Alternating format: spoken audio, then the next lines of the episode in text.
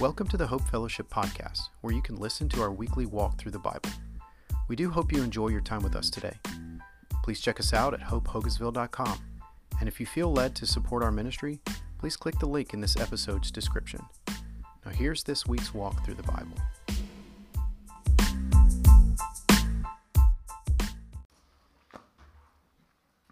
I'd like to invite you to open your Bibles to Ephesians chapter 2. Ephesians chapter 2. And we're going to read together verse 4 through 10. Ephesians 2, verse 4 through 10.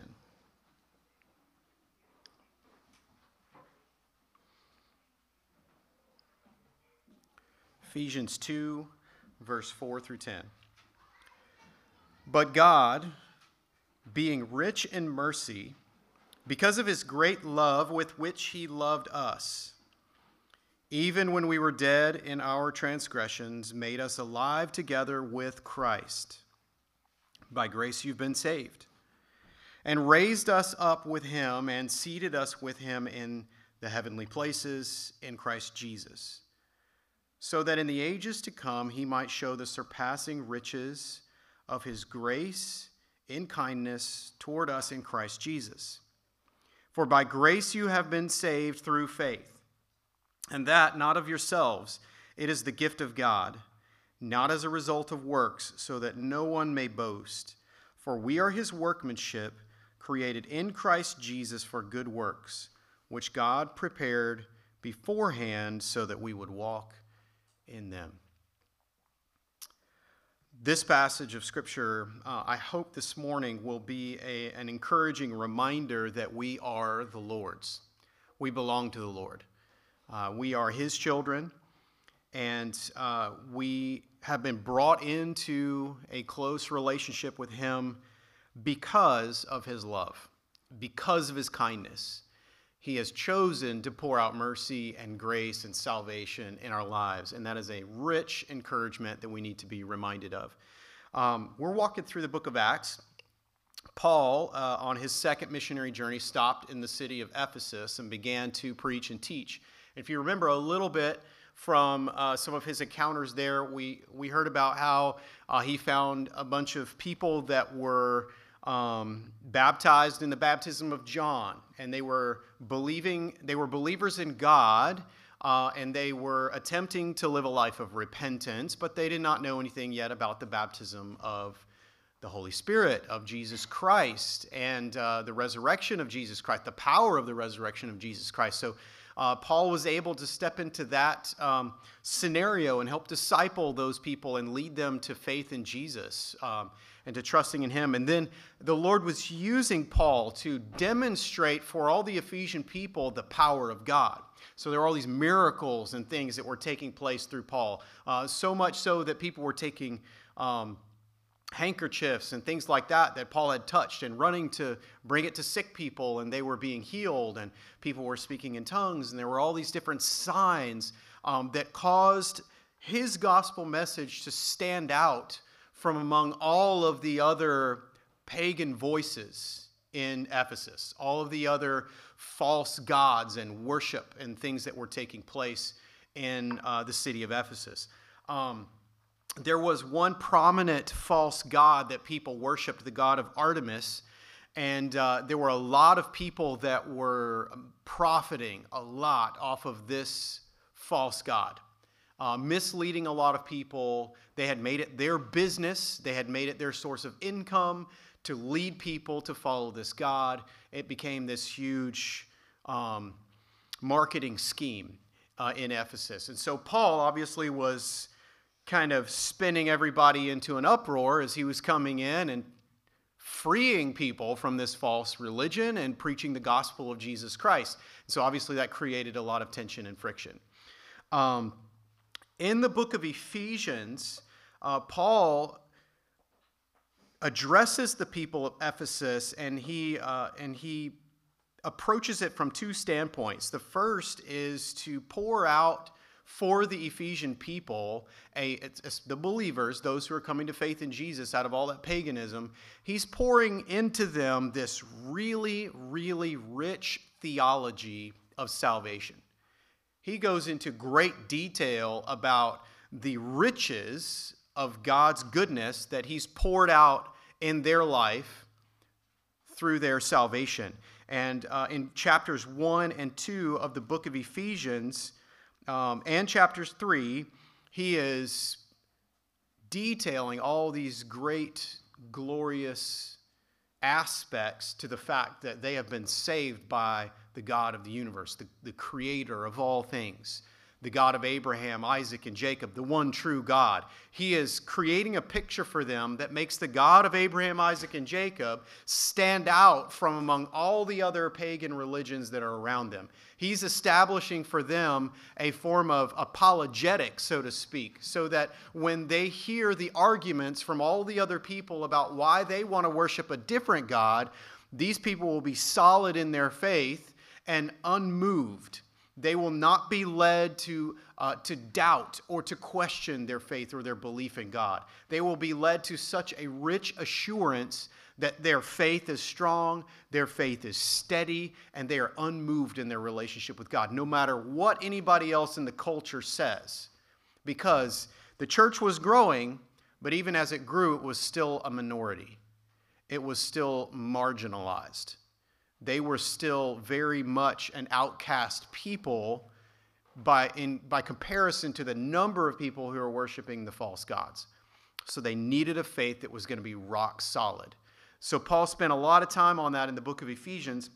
And then um, verses 4 through 6, he kind of brings in this therefore transition. Like after I've established all the riches of who you are in Jesus Christ, now this is how you're to live as a Christian. So, chapters 4, 5, and 6 in the book of Ephesians are all about how we live that out in a world full of paganism and even um, uh, satanic attempts to thwart your walk with the Lord.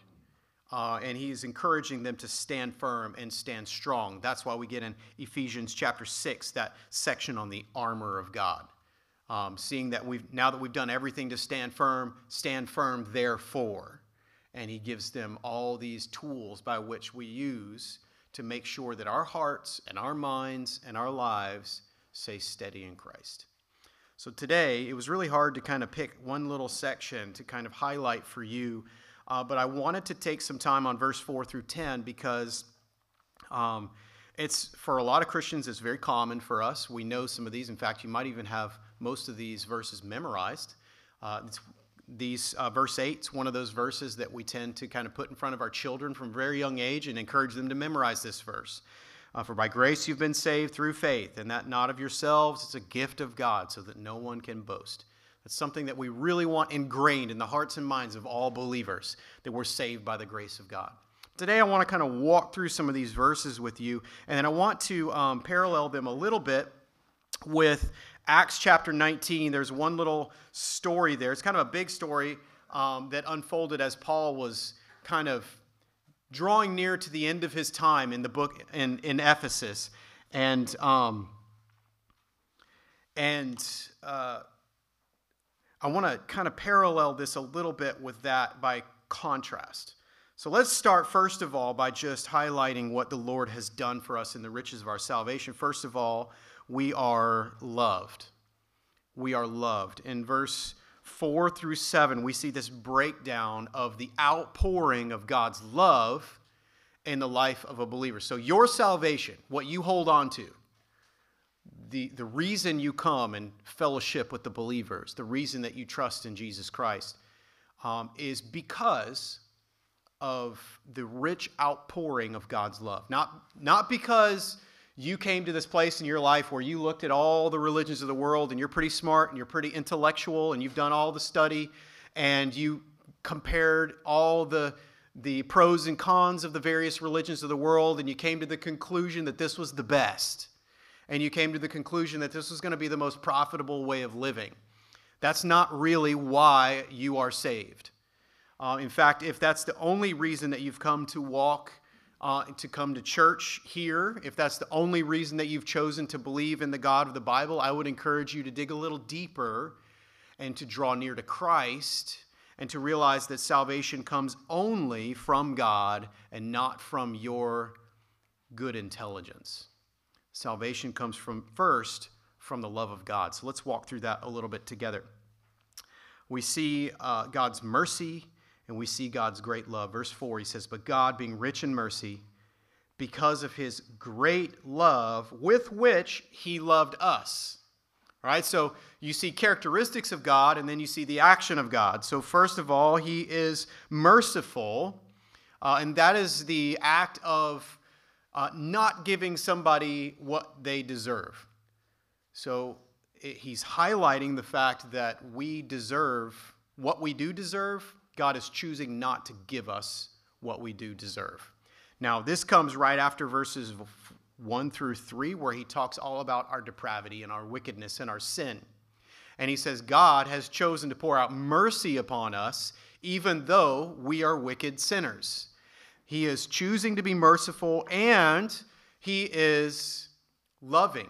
God is merciful, God is loving, and he is choosing to pour that out on us even though we are completely undeserving of his mercy and his love. So, regardless of who we are, God is merciful and God is love. But it is an, it is an incredible miracle that he has looked upon us and chosen to love you and I, and chosen to give us his love. Because he says, it is his love with which he loved us. And then in verse 5, he says, even when we were dead in our trespasses, made us alive together with Christ. So that speaks to our former spiritual condition, right? We were dead in our sins, not dying in our sins, not looking forward or, or kind of doomed to a death. We were already spiritually dead in our sins. And he details that in verse 1. Let's read that. He says, You were, past tense. Now he's speaking to believers. And that's how we should view ourselves.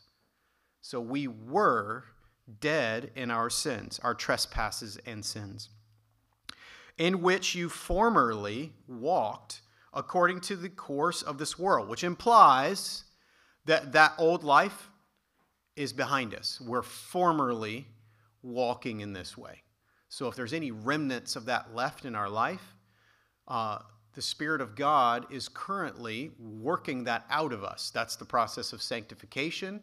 That's that process when something happens in your life and it comes to your attention that you have just been a horrible and wicked person and you can't stand yourself because of what you just saw come out of your life and you're a believer. That's the process of the Holy Spirit showing you sin that needs to be dealt with and repented of and turned away from because that's representative of the former life. So he's implied here that you were formerly walking in that way, not currently. All right? So he says, You were dead in your trespasses and sins in which you formerly walked, according to the course of this world, according to the prince of the power of the air, of the spirit that is now working in the sons of disobedience, meaning that the spirit of the devil was only empowering us to do evil. That was our state of being. Some people question, you know, how how are we born into this world? Or were we naturally good and we just became evil? Or were we naturally evil and we learned to do good? And I believe Scripture would teach us that we are all born into this world dead in our sins and evil, and we are taught by the spirit of the enemy to do only evil. But that is why we are in desperate need of a Savior, because we can't save ourselves from a position of being dead. If you're dying and you are falling to your death, there is the possibility that you can reach out and grab a hold of something and save your own life, right? Somebody can throw you a lifeline before you drown. But in this case, it seems as though Paul is helping the Ephesian believers to see that no, you're not drowning, you're drowned. You're dead. You're, you're on the bottom and you're not swimming back to the top. The last bubble came from your mouth. You're done, right? So he says there's no, there's no hope. But he said here in verse 4, he says, but God. And I think that's the beauty of this. We were sin, we were so sinful, so dead in our sins, there's no chance that we could save ourselves, but God rich in mercy, rich in love, chose to pour out his mercy and his love on this dead creature this dead human being that did not deserve his mercy and his love, he chose to pour out life. In verse 3, just to finish up what he was saying there about our former condition, he said, Among them we too formerly lived in the lust of the flesh, indulging in the desires of the flesh and of the mind, and were by nature children of wrath, even as the rest. So he doesn't spare any detail about how wicked we were. All right? Um, now, that would not be a comforting thing to hear. That would be very discouraging and very hopeless if that was all we heard. But the reason that we can read that today and not be completely uh, and not completely despair is because of verse 4. But God, being rich in mercy because of his great love with which he loved us, even when we were dead in our transgressions, made us alive together with Christ. And what's the imagery there? being made alive with Christ. That's a reference to the resurrection of Jesus Christ. So, because Jesus, the Son of God, came to this world and died and was buried and then rose again, that was a powerful work on the part of God to defeat the power of sin and death. Where Jesus took my sins that I deserved to pay for he took my sins to the cross, and with his blood, he paid for my sins. He paid a debt that I could not pay. And his blood was sufficient to cover all my sins. My blood, my works is never sufficient, will never be sufficient enough to cover my sin for any amount of time.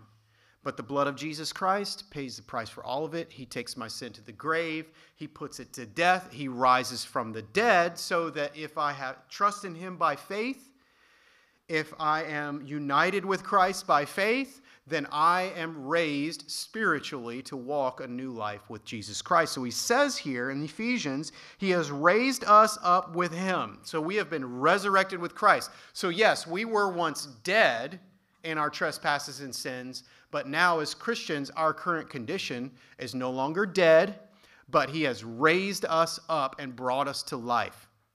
Now, you're noticing a pattern here. These are things that God is saying that He is doing, these are not things that we are doing. God is working these things out in us, bringing us to salvation.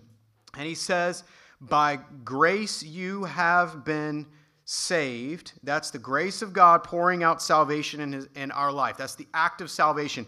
And then look at what he says. He seated us with him in the heavenly places in Christ Jesus. That's our position now. Spiritually, we are presently seated with Christ in the heavenly places, meaning that our position is with God permanently.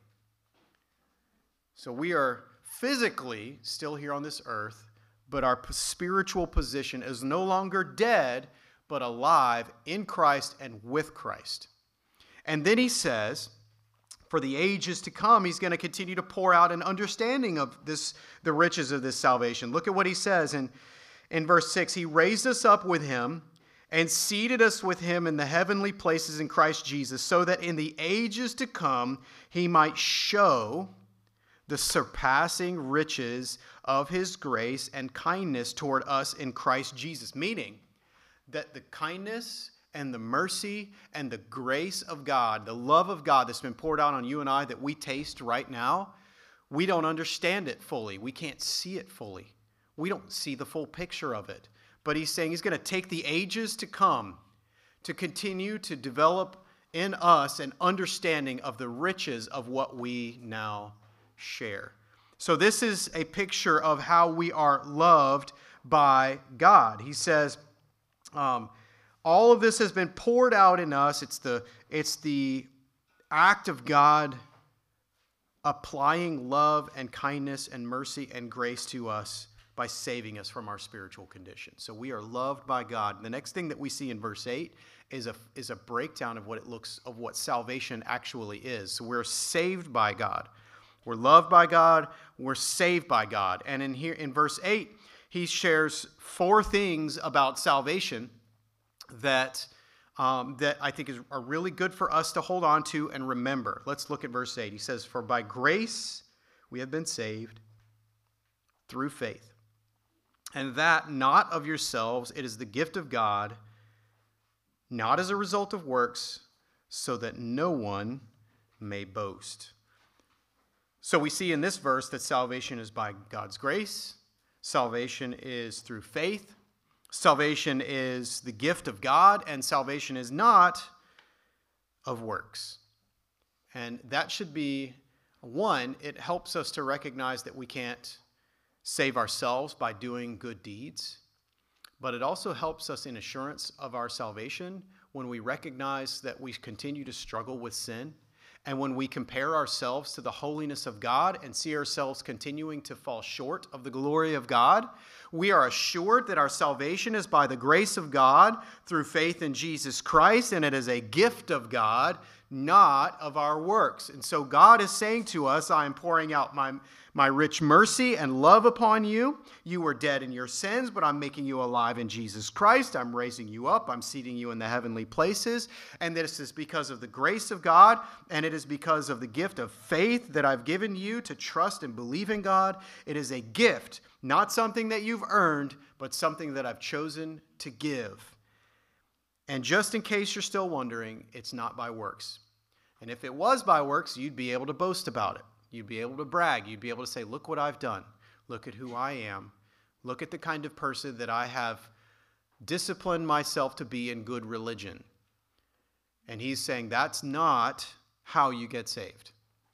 My salvation comes from love and from mercy and from grace and from kindness and by the power of God who has the ability to raise the dead. That's what salvation is, not your good works.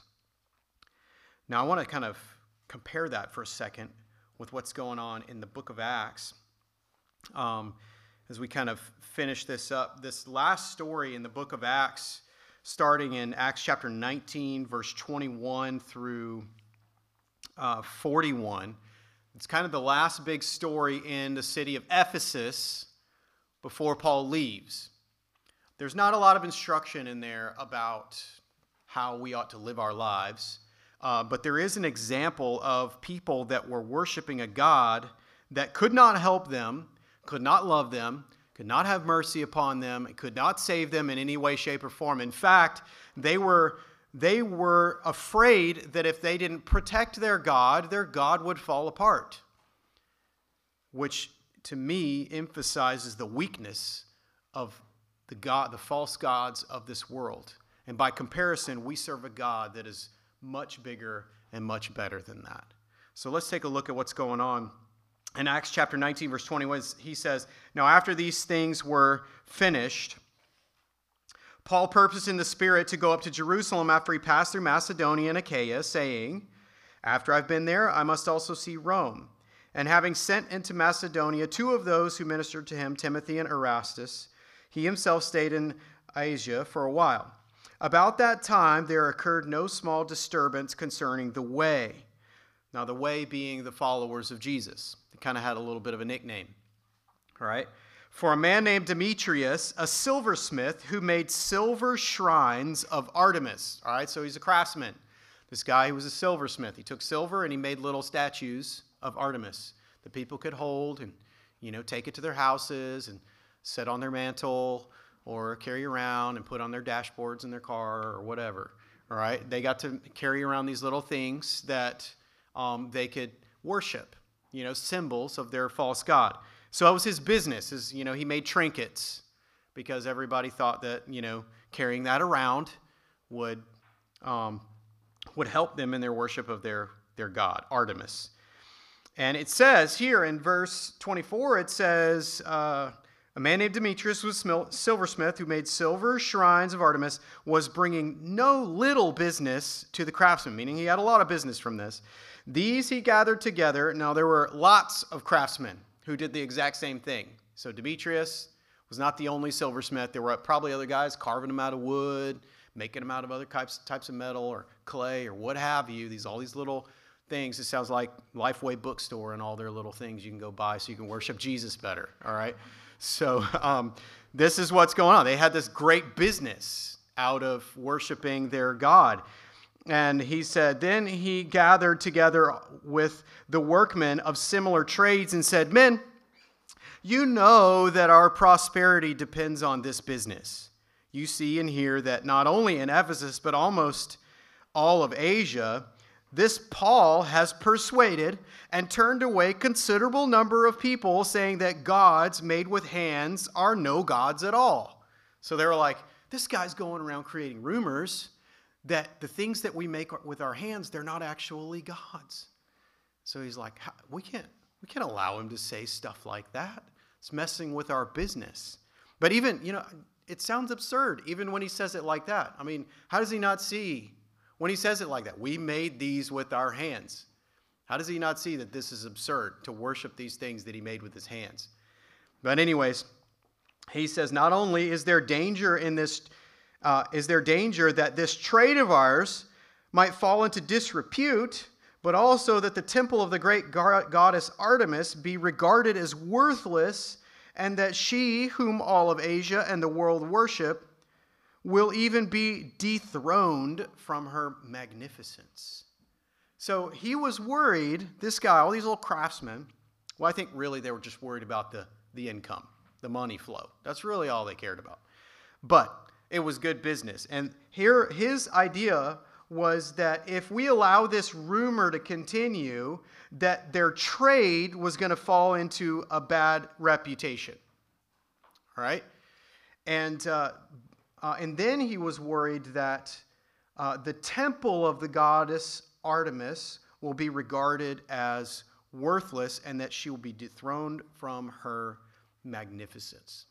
Now, um, what happened after this was um, was interesting because they obviously wanted to make us put a stop to it, and they went out and got some of the followers of Paul and some of the fellow ministers of Paul and brought them into the theater, raised up a big crowd, a mob, and they wanted to put these guys on trial. But before we kind of iron out what happened with that, I just want to, by comparison and by contrast, highlight that the God that we read about in Ephesians, the God that we read about in His Word, is not a God that we have to worry about. He's not a God that we have to protect. We don't have to make sure that He doesn't fall into bad reputation. Because regardless of what man does on this planet, God still is. Even if the church of God really messes things up, God will not allow the gospel of Jesus Christ to disappear and to be ineffective in this world. God has preserved this for thousands of years and always will because God never changes. God does not need to be protected by the church. God does not need to be held up by the church. And God will, it does not matter if the world regards God as worthless, his worth remains. These people had to maintain the worth of their God that they created with their hands and with their minds. They had to preserve, they had to continue to foster and build up its value in the minds of all these people around in order to maintain the worship of this God. And the thing is, when God radically saves a Christian from the inside out, when He resurrects us from the dead and He establishes us um, with Jesus, seats us with Jesus in the heavenly places for all of eternity, then we don't have to, people don't have to work to make sure that God's worth is maintained in my life because the Spirit of God is doing that. God is maintaining his worth in me. He is constantly revealing to me the riches of his goodness and his salvation and his power and his glory. There is no threat of God's glory being diminished. And in this case, they were worried that she would be dethroned from her magnificence. There is no possible way that God will ever, in any form of eternity, be dethroned from his magnificence. God is eternal, and we don't have to worry about that. We don't have to prop him up in the minds of anybody. We just proclaim him, we reveal him, we preach him, and the Spirit of God does his work. And this is the contrast that we have with the God that we share versus the gods of this world. These gods that are made with hands versus a God that was not made with hands. And that brings me to the fact that in Ephesians chapter 2, Paul says in verse 10, we are his workmanship. Now, that word workmanship means creation. All right, we are, um, we are his work, uh, literally translated in, um, by some to be a piece of work. So, some of us, we are a real piece of work. All right, but it, it means a creation. In the hands of God, we are, made, we are created. And then by the resurrection of Jesus Christ, we are recreated in Christ, okay, by faith. All right, so we are this great work of God, but we are created.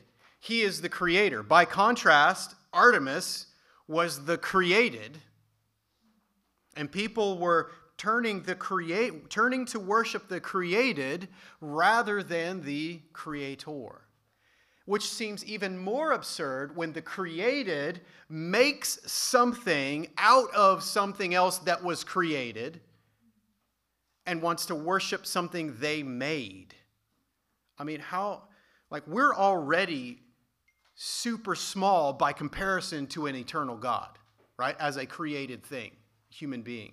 Something that we make with our hands is even smaller than that, of lesser value. And we know that because I don't know if you guys, I'm not a, I'm not a craftsman, but just about everything that I've made eventually falls apart. All right. Most everything I've made, it lasts a little while, but it's going to start coming apart pretty soon. All right. I'm not a super great craftsman. All right. And I think even the best craftsman, you're utilizing things that God created.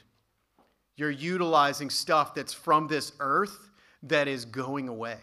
So you could be the best craftsman on the planet, but whatever you make, it's going to rot.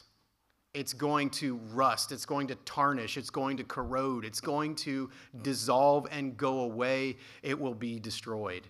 It doesn't matter what you create. So we ought to be very careful putting value, too much value on the things we build with our hands. I think God's given us that as a gift. It's a good thing to build and to make good things with our hands but we ought not to put the wrong value on those things. They're worth they're not worth God.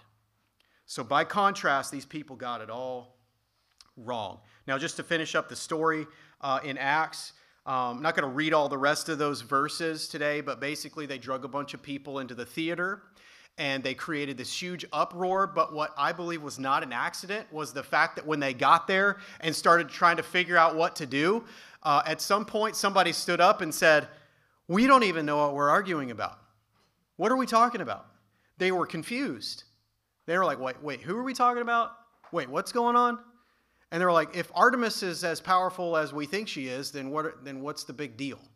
These guys are not going to create a problem. And so eventually the issue kind of went away, and the disciples kind of went, or some, not, some of the uh, fellow Christians kind of came to Paul and said, Hey, don't go to the theater today. Like they were wanting Paul to go into the theater so that they could drag him out and, and uh, beat him and kill him, probably. But they were like, Don't go into the theater, not a good place to go. But as they were trying to figure it out, they were like, hey, if you got a legal problem with these people, you need to take them to the proconsul and have a legal discussion with them. But that's not going to happen here in the theater. And so, pretty much the whole issue went away. And it was shortly after that Paul said, You know what? Time's up. The Lord's leading me to go. And he left Ephesus.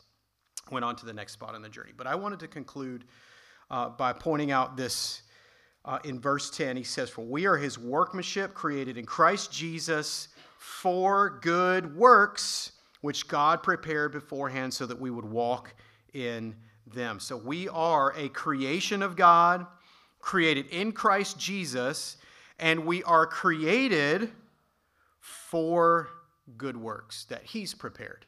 So there's a purpose in being created by God. God's made us for a purpose, God's made us for a reason. Our purpose is to glorify Him and to make Him known by way of whatever works that He's chosen to put in front of us. God has chosen a life for each one of us that's a little bit different than the next.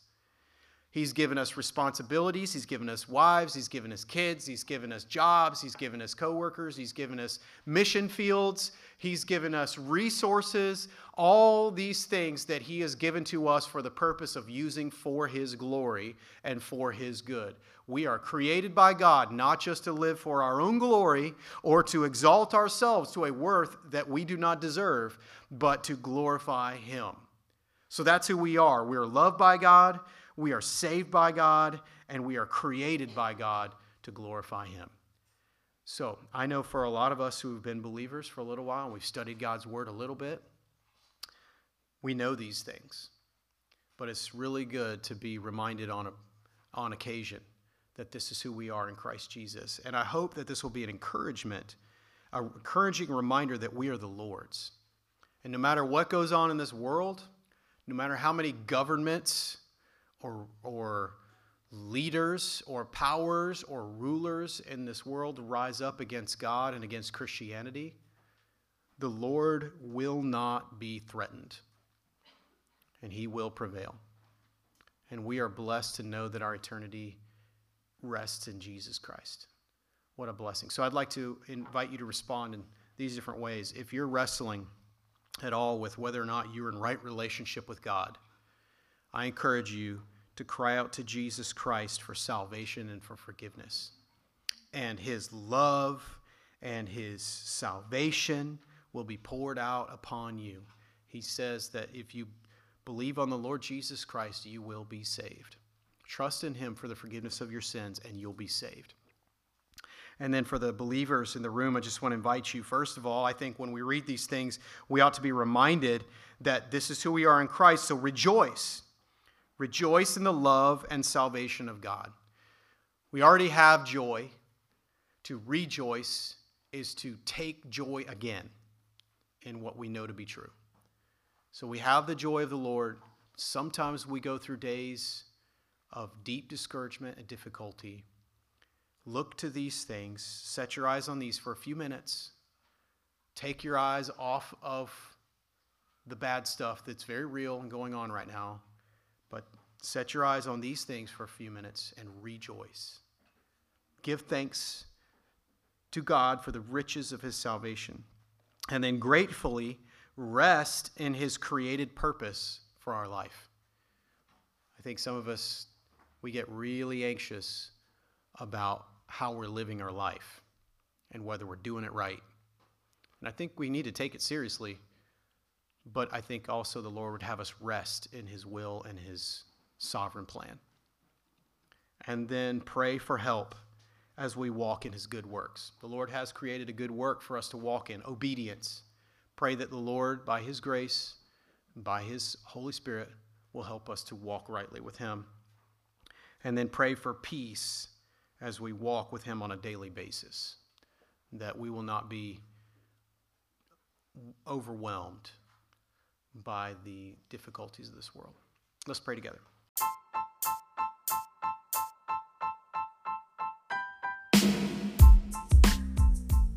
Thank you for listening to this week's Walk Through the Bible with Hope Fellowship. I leave you with these words from Numbers 6 24 through 26. The Lord bless you and keep you. The Lord make his face to shine on you and be gracious to you. The Lord lift up his countenance on you and give you peace.